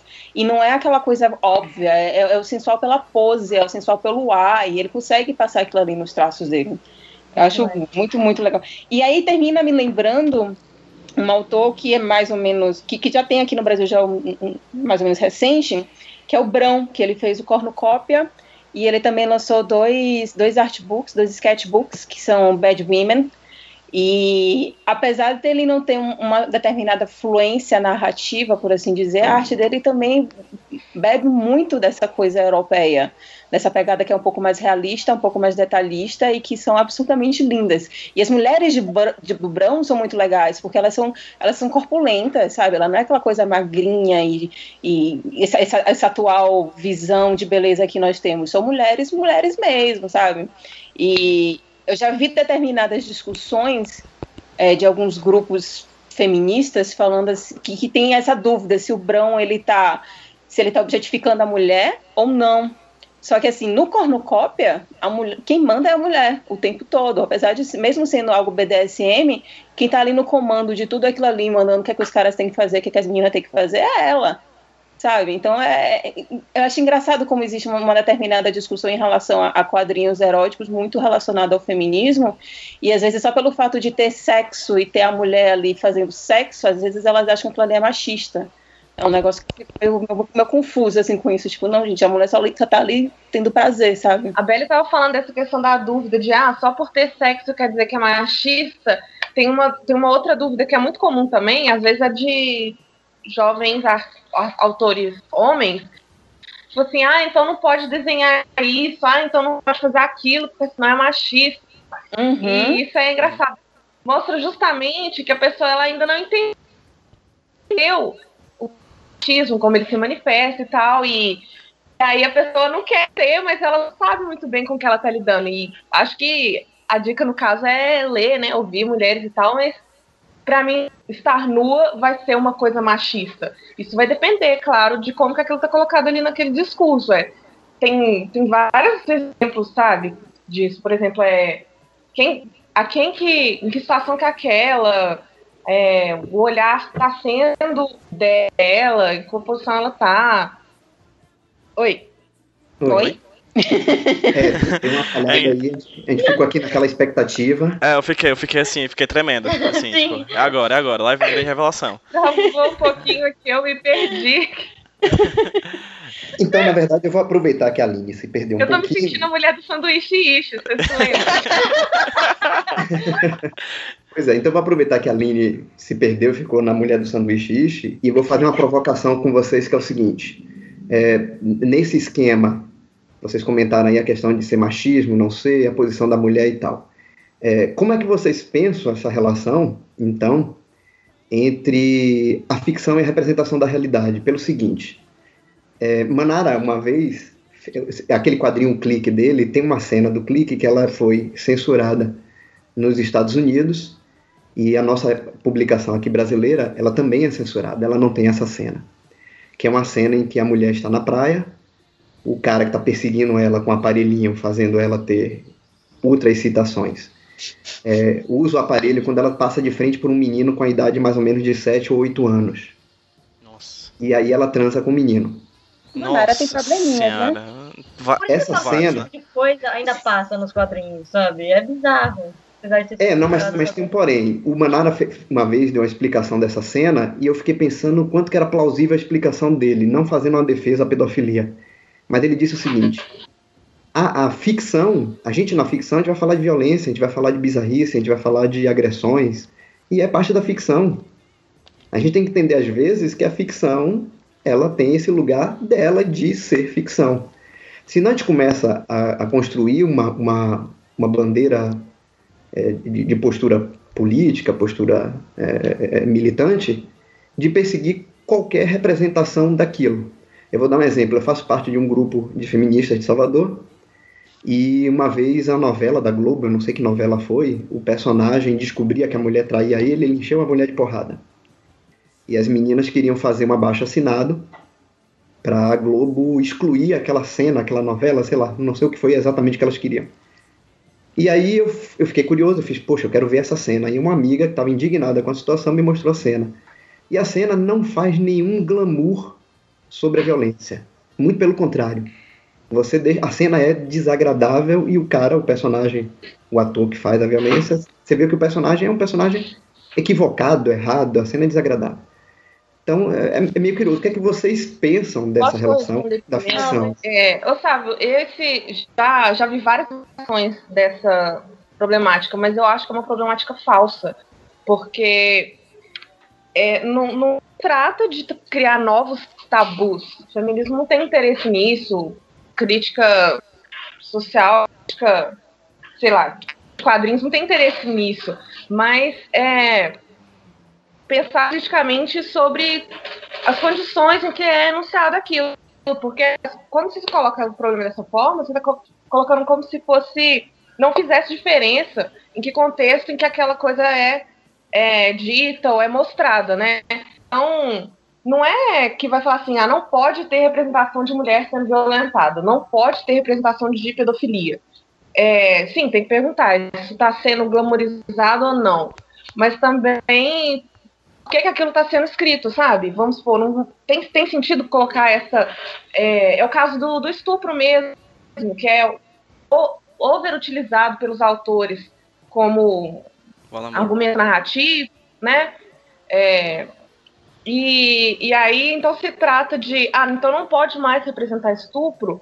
Não, não se trata disso, se trata, você quer mesmo falar sobre isso, isso é importante para a história, porque isso vai causar nas vítimas uma certa reação que pode afastá-las do seu trabalho. Então você às vezes exclui certas pessoas do debate, sabe? Colocando o problema dessa forma. Eu não acho que é um problema, sabe? tem uma questão que você não precisa necessariamente, por exemplo, mostrar explicitamente um estupro ou uma mulher apanhando para tratar do assunto de violência da mulher. E que, Sim. basicamente, quem, quem, e quem, por exemplo, mulheres que já apanharam ou, ou mulheres que já foram violentadas que assistem aquilo, vai ser, não vai ser basicamente, vai, como a Aline disse, afastar do discurso, vai gatilhar, isso vai Entendeu? É um gatilho para as pessoas e aquilo vai ser só, poxa, que legal, tô vendo na TV só mais do que já foi a minha vida. E pessoas que concordam com aquele comportamento não vão ver, como você falou, sabe? Tipo, que aquele cara é necessariamente um personagem errado. Mostrando só o cara batendo na mulher. Lógico que, tipo, tem toda a trama, mas a novela tem uma responsabilidade social muito grande no Brasil também. Uhum. E é, é inegável como ela difunde comportamentos sociais, sabe? É, usa- usando, por exemplo, a, te- a terceira temporada de Orange is New Black. Não vou dar spoiler, gente. tranquilo. Mas favor, trata bastante spoiler. da questão do, do Black Lives Matter, fala bastante disso. Sim. Só que tem muita violência explícita. E quem assiste aquilo e se identifica naquele meio é basicamente mais teatro de opressão, sabe? Fica um Uhum. voyeurismo de opressão e que só funciona para quem não vive aquilo e fala: Nossa, eu nunca tinha visto isso. Claro, porque você está numa posição de privilégio, mas Uhum. para quem vê aquilo é mais do mesmo. Fez sentido o que eu tô dizendo? Não, eu acho Faz, que é faz. muito, é muito fácil o Manara chegar e falar assim, usar como uma muleta, não, gente, isso aqui é só uma ficção, isso aqui não é realidade, a partir do momento em que não existe uma educação para ter um, uma espécie de um senso crítico. Porque, ok, não é porque você vê uma mulher sendo estimulada por uma maquininha a trepar com a criança de 7, 8 anos, que necessariamente as mulheres vão começar a fazer isso e trepar com, com meninos de 7, 8 anos. Mas vai tornar aquilo ali normal. Vai entrar tanto na cabeça das pessoas, e, e isso a gente tem como prova você trepar com uma menina de 13 anos. Um cara de 40 trepar com uma menina de 13 anos existe no imaginário brasileiro como, como algo normal. Por quê? Porque isso não era problematizado, isso não era discutido, isso não havia uma educação. Então, você simplesmente chegar e falar assim, ah, é o papel da ficção também discutir esse assunto, eu concordo. Discuta, de fato, o assunto. Não simplesmente jogue ali, tipo, foda-se, eu simplesmente estou usando aquilo na ficção, nunca trepei com é. de 7, 8 anos, então estou lavando aqui minhas mãos. É aí que entra a questão entre essas militâncias. Porque aí o discurso crítico ele vai debater tudo isso que a gente está debatendo. E não vai ser contra a representação de nada. É. Por outro lado, é, nenhuma, nenhum quadrinho, nenhum filme, nenhuma forma de, de discurso, ela deixa de ser um posicionamento também. Ela não é neutra. Então, assim, o cara que não pensou nisso na hora que fez, não quer dizer que ele não está carregado de valores ali, de valores políticos, no final das contas, né? Então, não é, é acusar a crítica de ser militância ou política ou tendenciosa e aí censuradora, né, já no segundo passo, é não ver que quem está enunciando todas essas coisas que a gente está discutindo também tem esses valores, todos nós temos, então a gente tem é que debater mesmo. Sim. Uhum. Ai, gente, eu tô chorando, vocês me emocionam. é, uma questão que a Beleza levantou que eu acho interessante nisso tudo é o seguinte: é porque nós estamos avaliando todas as situações de violência contra a mulher e de pedofilia pela nossa perspectiva, né? De pessoas Sim. que temos nossos que é posicionamentos políticos, nossos, nossas, nossas ideias, nossos, nossos ideais, nossas ideologias, né? E a gente olha isso com asco, né? A gente olha isso com nojo.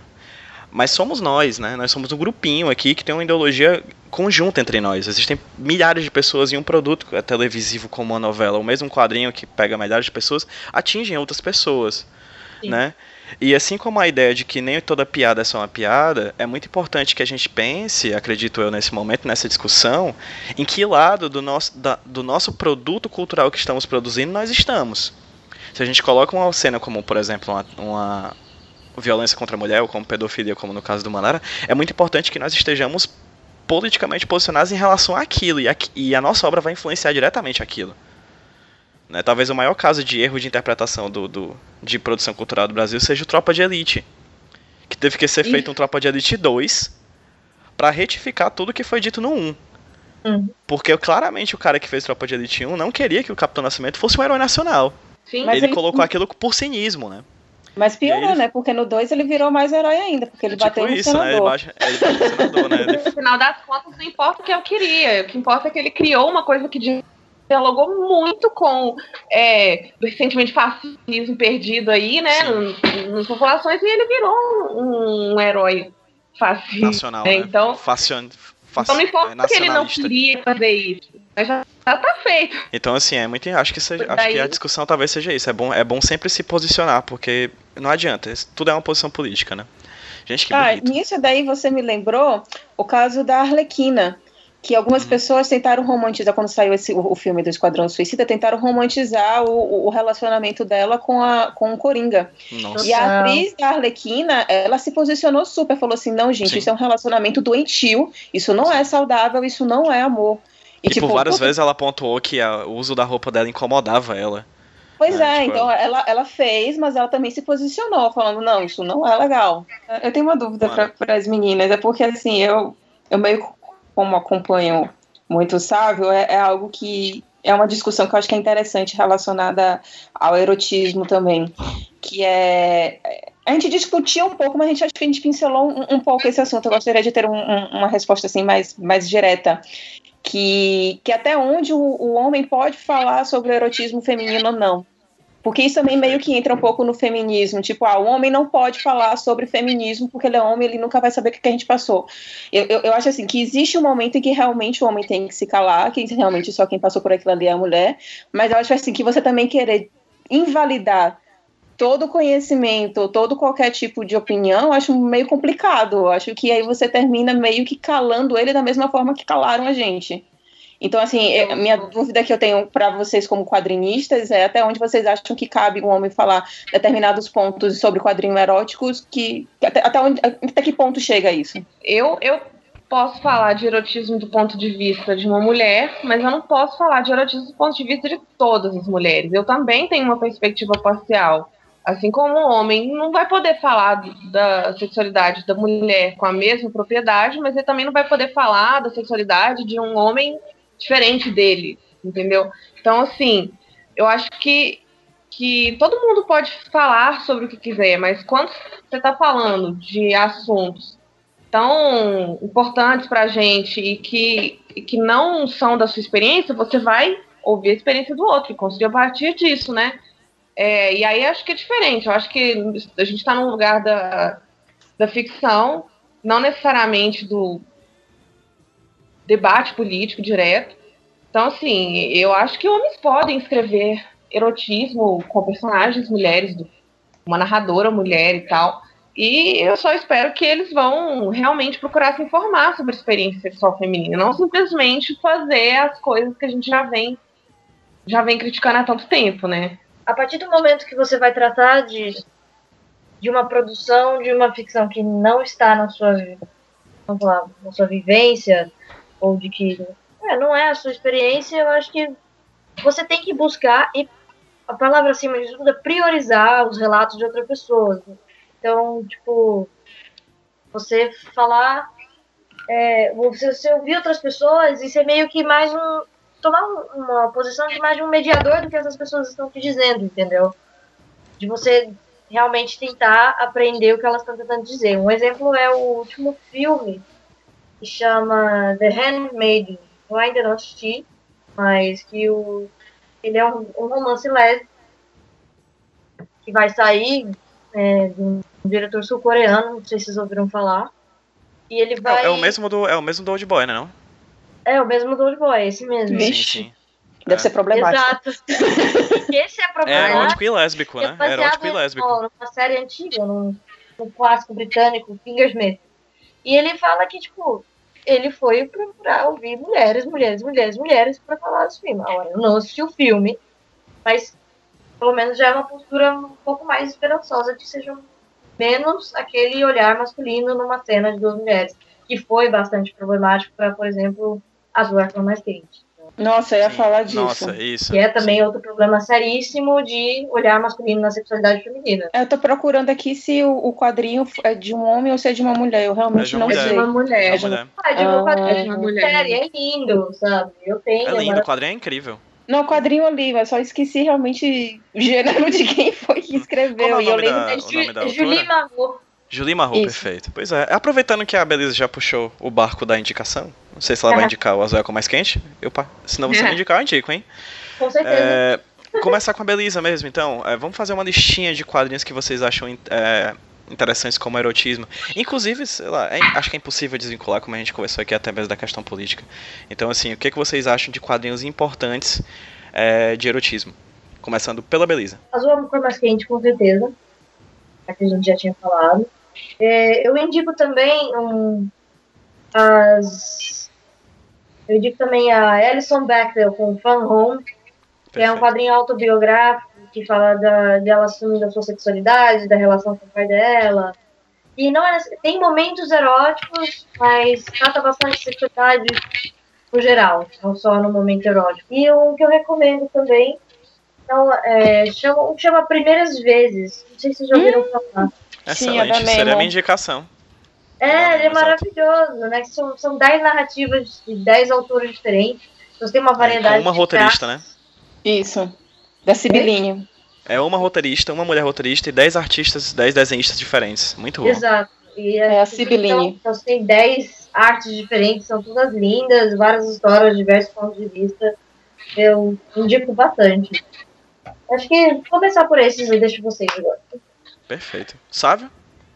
Oi, é, eu, eu, eu vou recomendar a Giovanna Cassoto, porque sempre fui muito fã dela. É, fazer entrevista com ela foi legal, mas muito antes disso, ela sempre inspirou a minha produção de quadrinhos, principalmente quadrinhos eróticos, né? Eu sempre Inclusive, gostei da técnica. é, Sabe, vou só, vou só apontar aqui que a entrevista com a Giovanna Cassoto que você fez, vou colocar linkada no post desse podcast agora, viu? Opa, Porque é, é muito boa. Foi, na verdade, foi o, o assunto que fez com que essa conversa gerasse essa conversa aqui. Entendeu? Então. É, não, assim, no, no período anterior à, à, à entrevista, eu estava elaborando a segunda versão de uma palestra que eu faço junto com é, Salara Sotero, que é uma colega minha que trabalha também com sexualidade, e a gente fez uma, uma segunda palestra, uma segunda versão da palestra que a gente já tinha feito antes. Eu prefiro chamar de mesa de, de, de bate-papo do que palestra, porque eu gosto que tenha sempre um feedback. A gente fez sobre erotismo e pornografia, a gente já tinha feito em uma instituição de ensino superior, a gente fez uma segunda. E a, a gente já tem um tempinho que trabalha com isso, né, com essa relação entre erotismo, pornografia, e é óbvio que a gente cai em outros temas, né, é, como violência, da, é, violência é, contra a mulher, feminismo, é, no- heteronormatividade e por aí vai. Aí, quando a gente estava montando, é, eu- eu tive uma ideia, eu brinquei com ela, eu fiz assim, ah, eu vou procurar a Giovana, vou perguntar a ela, vou fazer uma entrevista. Aí eu já tinha comentado isso com o Belly, Belly falou assim, vai, faz. Fiz, então eu vou fazer. Aí eu tinha, aí eu peguei uma, uma brechazinha, quando a Giovana começou, comentou comigo alguma coisa no inbox, eu fiz, vem cá, posso fazer uma entrevista com você? Ela fez, faça, mas por favor, faça em italiano. Então, então foi, muito, foi muito útil porque, assim, é um ponto de vista feminino, é um ponto de vista pornográfico, porque, na verdade, se a gente for parar para pensar como a mídia interpreta a Giovanna Cassoto é sempre como algo pornográfico, e é, é, é, ver o quanto que é aquela relação que ela tem entre o humor, a sexualidade aberta, fluente, você pode ler qualquer quadrinho da Giovanna e você vai se divertir, seja homem, mulher, hétero, gay, você vai se divertir. O quadrinho dela foi feito para se divertir. E foi essa temática que na época que eu fiz a ousadia eu, fi, eu, eu, eu levei em consideração. Não é à toa que é, é, duas coisas foram que eu, pelo menos eu levei em consideração. Primeiro, quando eu fiz o quadrinho, eu fiz uma pesquisa sobre uma mulher que sofreu na mão da Inquisição. E aí os padres inquisitoriais começaram a questionar ela tudo que ela fazia sexualmente com os outros homens. E ela foi contando. Nossa, eu adoro esse quadrinho. E o quadrinho é ela contando todas as coisas e os padres enlouquecidos querendo ouvir cada vez mais. O documento original, que foi citado pela, pela uh, Laura de Mello, esse documento é, é, dessa maneira mesmo. São um monte de padres perguntando para ela como era o tamanho do pênis, quem gozou mais. Ou seja, são perguntas que se você pegar. Se você pega o Maleus Maleficar, essa pergunta não tem o menor sentido para uma inquisição. E aí, quando eu fiz o quadrinho, eu fiz, não, tem que ser bem humorado, não vou colocar mulher é, provavelmente alguém que estava presa pela Inquisição estava com a cabeça raspada, machucada, já tinha sofrido tortura. Eu fiz, não, vou botar mulher linda, maravilhosa, é, gordinha. E a outra coisa foi a escolha da capa. A gente teve um problema também com a escolha da capa, porque a gente queria uma capa que não, não, não, não, não, não definisse exatamente uma sexualidade. Então, qual é a nossa capa da ousadia? É um casal num banheiro público, uma pessoa abaixada e a outra em pé, mas quem lhe garante que a baixada é a mulher? E quem lhe garante que o em pé é um homem? Quem lhe garante que as pessoas são. Estão, Homens estão, ou mulheres, né? É, e quem lhe garante isso? São pernas que aparecem. Então, isso ficou muito é. divertido pra gente fazer Não. a capa da ousadia. Legal. Isso, foi, isso é a cara da Giovanna. Giovanna gosta dessa coisa, dessa pegada, né? E outro que eu vou recomendar para todo mundo é um autor também pouco conhecido chamado Jordi Bernet. É, ele, a arte dele foi uma arte muito que me influenciou enquanto artista. E ele tem um quadrinho que as personagens os personagens principais do quadrinho dele são mulheres prostitutas, é, vinculadas ao crime organizado, que transam com transa com outros. São mulheres que, na verdade, para os anos 30, né, que a maioria das histórias deles são representadas nos anos 30, são mulheres totalmente fora do eixo. Então, eu adoro as narrativas também divertidas e com um teor de violência, de sexualidade do Jordi Bernet. Né? Fantástico. Aline? É, eu vou indicar o Lost Girls, que eu falei, do Alan Moore e da Melinda Gerby. Um quadrinho do Dave McKean, que se chama Celluloid, que é graficamente maravilhoso. É, o Dave McKean é o cara que faz umas, as capas do Sandman. Ele tem uma Porra. arte bem, bem, bem é, variada. É um quadrinho erótico do Dave McKean? É um Eu também fiquei erótico, impressionada agora. Não sabia, uma né? Meu Deus. Uma Meu arte Deus. super experimental. mais. É, Caraca, deve ser loucaço. meio surreal um pouco, assim. É meio fantástico, sabe? Da hora. Sim. E é bem da hora, eu gosto muito. Deixa eu Caraca. ver. Pra quem lê inglês, tem um blog que chama Oglaf, O-G-L-A-F.com, que é um- uma, uma série de quadrinhos de comédia que se passa numa fantasia medieval, assim. É e muito bom. muito legal. É, você conhece, muito engraçado, humor muito bom. E, assim, totalmente progressista com, com a sexualidade, assim, não tem problema nenhum. LGBT, é hétero, é, tem uma diversidade muito legal nos personagens. E é bem é, de humor, mas também é muito explícito. Então, esse não dá pra ver no escritório, não. É, Não. Eu abri aqui agora e tem um cara ejaculando pérolas. Quem nunca, né? Muito bom. E eu queria indicar também alguns quadrinhos nacionais, que é, acho que eu já falei também do Garoto Siririca, da Love Love sim. Face. É essencial, E- é essencial. Essencial. Uma, uma, foi uma influência muito grande pra mim. E é muito legal também. E é, é ótimo por causa disso, porque é um, um ponto de vista não, não masculino, mas assim. Porque fala muito da sexualidade entre mulheres, né? E. Mas não quer dizer que ninguém pode ler, porque as pessoas não ficam lendo só as coisas que tem a ver com a experiência delas, não, né, gente? Por favor. Na verdade, as- as pessoas têm que ler mais disso, de que não tem a ver com as experiências delas. Então, Sim. Ah, e dois outros. É um- uma página no Facebook que chama Queer Doodles. Queer Doodles em inglês. É uma quadrinista brasileira também, que chama Ellie. Só que esse é o blog de ilustrações dela e ela, ela tem muito cuidado com a representatividade trans. E a arte dela é muito legal.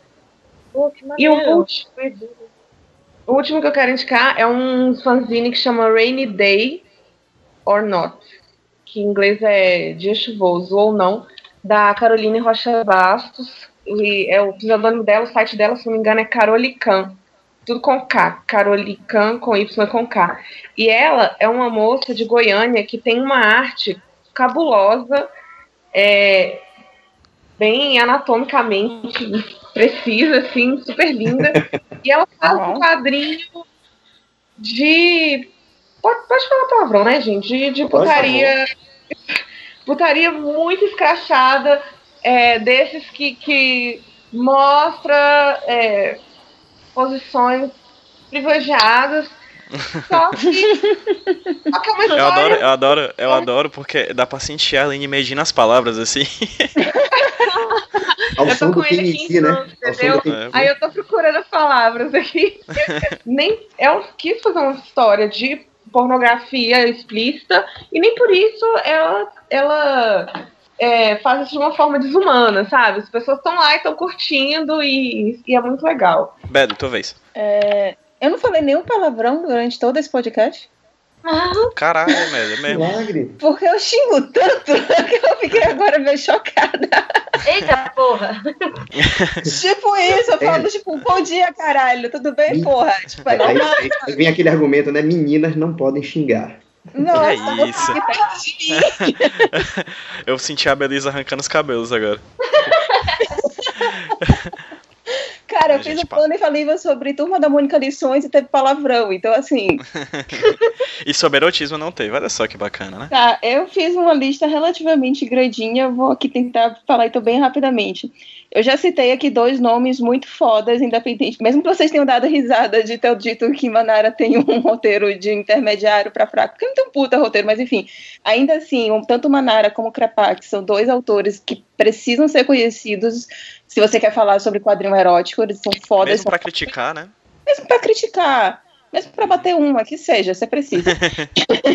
Tem também um cara aqui que me apresentou, inclusive, foi o Sábio também nas revistas Heavy Metal, que aqui no Brasil, acho que aqui no Brasil sa- saiu tanto na Heavy Metal como saiu também uma edição em 1990, que é a Little Eagle, do Giardino, que é um Ah. italiano. Ele faz uma alusão a Little Nemo, que é um quadrinho clássico americano, e só que aí é, é sempre um menino que ele tá sonhando e ele passa aventuras. É sempre um quadrinho de uma página só, super lindo graficamente. E aí ele acorda desse sonho.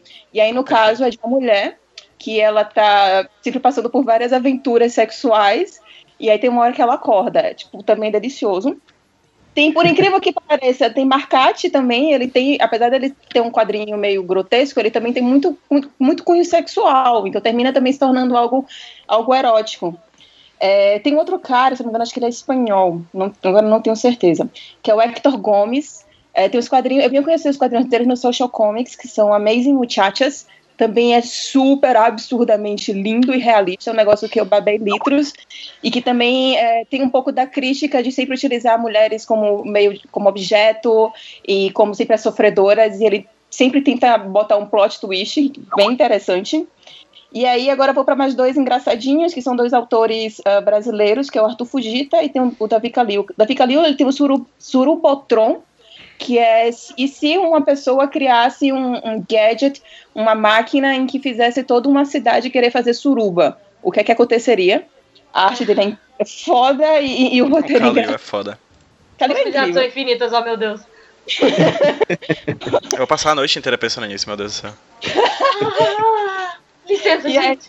Aí, e aí tem a de Big Mini, do Arthur Fujita, que é sobre um ator Esse pornô. É muito bom. É, Mirim, Mirim, não, desculpa, anão. Tipo, ele é pequenininho, anãozinho, mas tem um pau gigantesco e consegue dar super prazer. E aí conta a história dele, tanto ao chegar no estrelato, como o que, é que acontece depois do estrelato. Esses dois são engraçados e são, tipo, maravilhosos. O do Big Mini é bacana, Belly, porque ele, ele trata, o Arthur Fujita, ele é um ótimo roteirista também, ele fala como se fosse uma fábula, né? Sim. Então, a gente tá falando de um anão que tem um pauzão, mas, cara, no fim das contas é uma história muito bonita.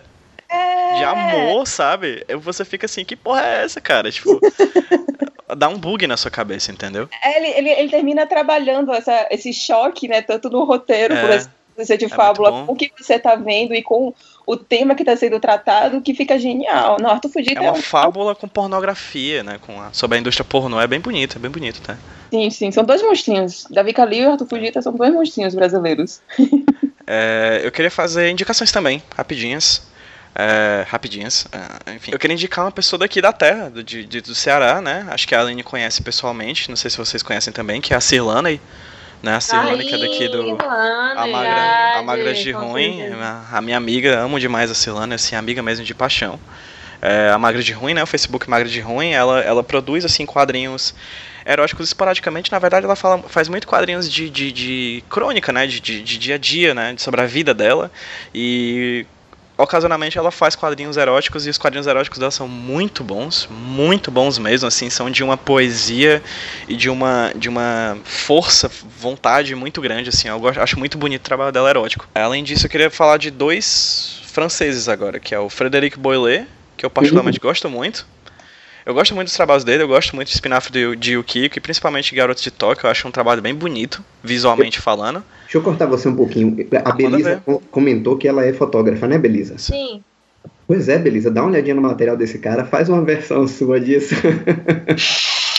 Já chegou a Porque- ver, Belisa? Nunca vi, eu tô olhando agora. Nunca É bem viu? bonito, é bem Ele bacana. fala, ele fala uma coisa muito engraçada, porque ele, ele, ele, ele, ele constrói as vivências dele, fotografa, e aí constrói o quadrinho em cima da fotografia. Claro que nem todas as obras em quadrinho dele são autobiográficas, nem a narrativa é exatamente o que aconteceu, né? Ele fantasia muita coisa. Sim. Mas a construção dele, e, e ele faz uma coisa muito legal para quadrinho, que é o ponto de vista. Cortei, o- cortei o Pedro todo, coitado agora. Não, fica à vontade. Era exatamente isso que eu ia falar, tu tá me Ele faz um ponto de vista muito, muito próximo da nossa realidade erótica hoje em dia, que ele faz do ponto de vista da pessoa. É o ponto de vista dele em cima Em da primeira vida. pessoa, né? E assim, hoje em Que dia, legal. a gente hoje em dia está abandonando aquela indústria terrível pornográfica que ensina você o que é que é a pose e tudo, e a gente está aprendendo a, uma- a- manter uma, uma, uma sexualidade no dedo através de coisas como nudes. E o nudes é um negócio de au- autoral, é uma coisa pessoal, autoral, tão, tão fantástica que tá lá, você vai pegar a obra dele e você vai ver que tem, tem essa pegada é, primeira pessoa, né? Sim. E além do, além do, do Frederic É. Boilet, acho que eu indicaria até mais do que o Frederic Boilet, a Aurélia Ari- Aurita, que é namora, que foi namorada, ou se é namorada, não sei, do Boilet. Ela é uma autora, ela fez um quadrinho chamado, que foi lançado aqui no Brasil, é, chamado Morango e Chocolate. É, só tem a, a, parte 1, acho que a parte 2 ainda não foi lançada aqui, só deve ter em francês. Nossa, aí é antigo, chocolate. Hein? Esse é antigo, né? E é muito bom, cara. É? é? Morango e Chocolate. É, ah, é um quadrinho por, é um quadrinho pornô também, é erótico, é explícito, né? Que ela, ela narrando as aventuras dela indo pro Japão, que ela é francesa, ela é de origem francesa e japonesa. E ela vivendo a vida dela com, com o Frederic e tal. E é muito bacana porque ela, o desenho dela é muito. Como é que eu posso falar? rudimentar. Não é nada tão elaborado quanto o Boiler, mas é muito rudimentar mesmo, assim, é coisa de, de, de, de, de bonequinho mesmo, só falta ser boneco de palito. Aí agora tu pensa um quadrinho pornográfico desse jeito, sabe? É uhum. muito engraçado. É interessante porque ela é muito. Ela fala da, da sexualidade de uma maneira muito exposta também. Assim, morango e chocolate é, é, tem a ver com menstruação e outras coisas que vocês podem imaginar o que é o chocolate. Enfim, e assim, tipo, ela, ela é, é isso mesmo, tá? É isso mesmo entendeu? Não. Ela, fala, ela, fala, ela fala sobre as primeiras experiências de sexo anal, enfim, essas coisas. E aí, cara, é muito, é muito interessante porque é muito explícito e é tipo, é, apesar de ser explícito, a gente tem essa questão, esse, esse primeiro embate de meu Deus, é, a gente fica, a gente fica vendo que na verdade, tipo, isso tudo faz parte do amor também, entendeu? Tipo, esse conhecimento, esse autoconhecimento dessas coisas meio que escabrosas que naturalmente a gente acaba vendo que faz parte do conhecimento sexual mesmo. Você aprende a isso. Você aprende a se amar e aprende a amar o próximo com essas coisas envolvidas, entendeu? Faz tudo parte do mesmo pacote. É isso? Terminamos? Eu acredito que sim. Eu, eu, eu adicionaria só um, um, pequeno fato, mas aí eu não sei se você quer botar isso depois do podcast ou não, porque assim, eu as meninas aqui estão muito comentando, ah, eu quero ler tudo isso, tô amando essa lista. Eu, eu, concordo também, tipo, quero isso muito. Só que, assim, muita coisa que eu comentei e muitas coisas que vocês também comentaram tem no Social Comics. Tá, tá muito rico em, em relação a herói. Tem muita porcaria, né? Tem uns mangás lá muito duvidosos, muito estranhos, mas também tem um negócio bem, é. bem legais também no Social Comics. Vai uma pra gay, né? Que é um, um autor ele muito famoso de quadrinhos, que ele foi famoso no movimento gay e tal. É o Howard Cruz Sim. É, e eu recomendaria os quadrinhos dele também. Perfeito. Investigação Underground, fica aí a dica também. Irado. Gente, acho que a gente conseguiu abordar muito bem esse papo, esse, esse tema. Eu acho que é um tema que, como tudo que, que, que a gente fala durante uma hora e meia, é um tema que ainda há muito a ser dito, né? Então uhum. acho que já fica inclusive o, o, o convite para umas ou para outras discussões sobre desdobramentos desse erotismo, assim, já faço convite para Beleza para falar sobre a representatividade lésbica, falo, faço convite para a Aline para falar sobre outras questões relacionadas à produção feminina de quadrinhos aqui no Brasil, Sávio, Belly, com o plano infalível, com o conhecimento de vocês, eu faço convite para a gente fazer outras discussões em outros momentos, tá? Yeah. Eu agradeço de coração a presença de vocês. Façam o merchan de vocês, caso vocês queiram. Onde é que a gente pode achar o trabalho de vocês, assim, começando pela Belly? Então, você pode achar meus trabalhos no www.planoinfalível.com e também alguns textinhos do Universo HQ. Sabe? Ah, e também algumas revistas aí perdidas. Às vezes rolam, assim, também uns... É. Bem, eu tô, eu tô no momento quase antiprofissional, porque eu tô tão focado na minha dissertação de mestrado agora, de História, que eu não estou nem produzindo quadrinho, nem produzindo nada, mas estou tirando parte do meu tempo para escrever junto com, lá no, no site com Belly, o Plano Infalível também. E aí eu tenho algumas ideias mirabolantes no meio da semana, eu transformo elas em, em texto. Principalmente se tiver um teor, um teor pedagógico. Né? Minha orientadora, a Mary Del Priori, ela tem uma relação muito intensa disso, de, de que a, a produção científica tem que dialogar com a sociedade. Então eu faço de tudo para que meus textos lá no plano infalível, eles toquem pontos que, que, que, as pessoas possam pensar no seu dia a dia, possam, possam levar adiante. Então, eu estou lá no plano infalível e eu estou dentro de uma caverna aqui, trabalhando com história do feminismo para o mestrado aqui de história. Então, talvez essa, essa, essa, essa, esse, esse isolamento todo que eu estou tendo agora consiga produzir um, um texto bom, né, que possa, sei lá, depois ser comercializado. Beleza? Gente, vocês podem procurar a página no Facebook, é, na ponta da língua. Então, vai estar tá tudo lá. Tem o Tumblr também, mesmo nome, só dá uma olhada. Eu indico o Tumblr, na verdade, o Tumblr eu criei para quem quiser acompanhar e não é assumido e que quiser, tipo, seguir lá. Né? Então, é um espaço fora da família das pessoas que estão no armário. uh... Real. E queria agradecer o convite, foi um bate-papo maravilhoso. Admiro todos, muito todos vocês, adorei conhecer vocês um pouco melhor. Fica aí a dica, é só chamar, vou adorar participar mais vezes. Perfeito, muito obrigado, Belisa. Aline? É, a minha página é Desalineada. É o meu nome no meio, tá, gente? Caso eu... E eu demorei, eu juro por Deus que eu demorei para entender. Mas mas eu entendi. Ah, tem no Tumblr também, desalineada.tumblr.com. Instagram, desalineado underline. E eu tenho uma página que é o meu portfólio, desalineada.com. E o Twitter, que quem quiser acompanhar, não é desalineada, é Tonight Funk Party. ok. E obrigada, gente, pelo convite, é, pelo bate-papo, muito legal. E com certeza vamos, vamos fazer outras vezes. Todos os contatos da galera, da Belisa, de tipo, todo mundo aqui vai estar também linkado na postagem no avanticast.com, que é o nosso site onde você pode assistir, ouvir esse podcast e todos os que a gente já produziu, tá? Então é isso, gente. Foi muito, muito, muito bom sururucar gostoso com vocês. Adorei, é, gente... foi bom pra Foi maravilhoso. a gente se vê no próximo clipe da Rihanna. E vamos mandar agora um tchauzinho pra todo mundo no 3, 2, 1. Tchau, gente! Tchau, Tchau, gente. Tchau,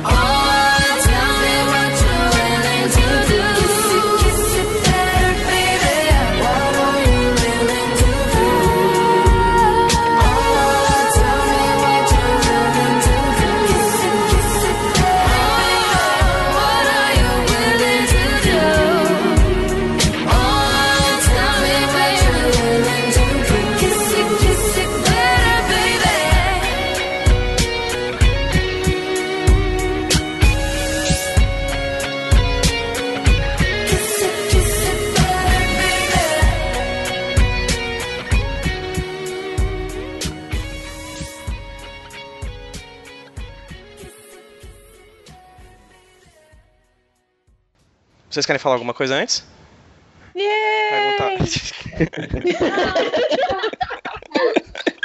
Tá merda, sim.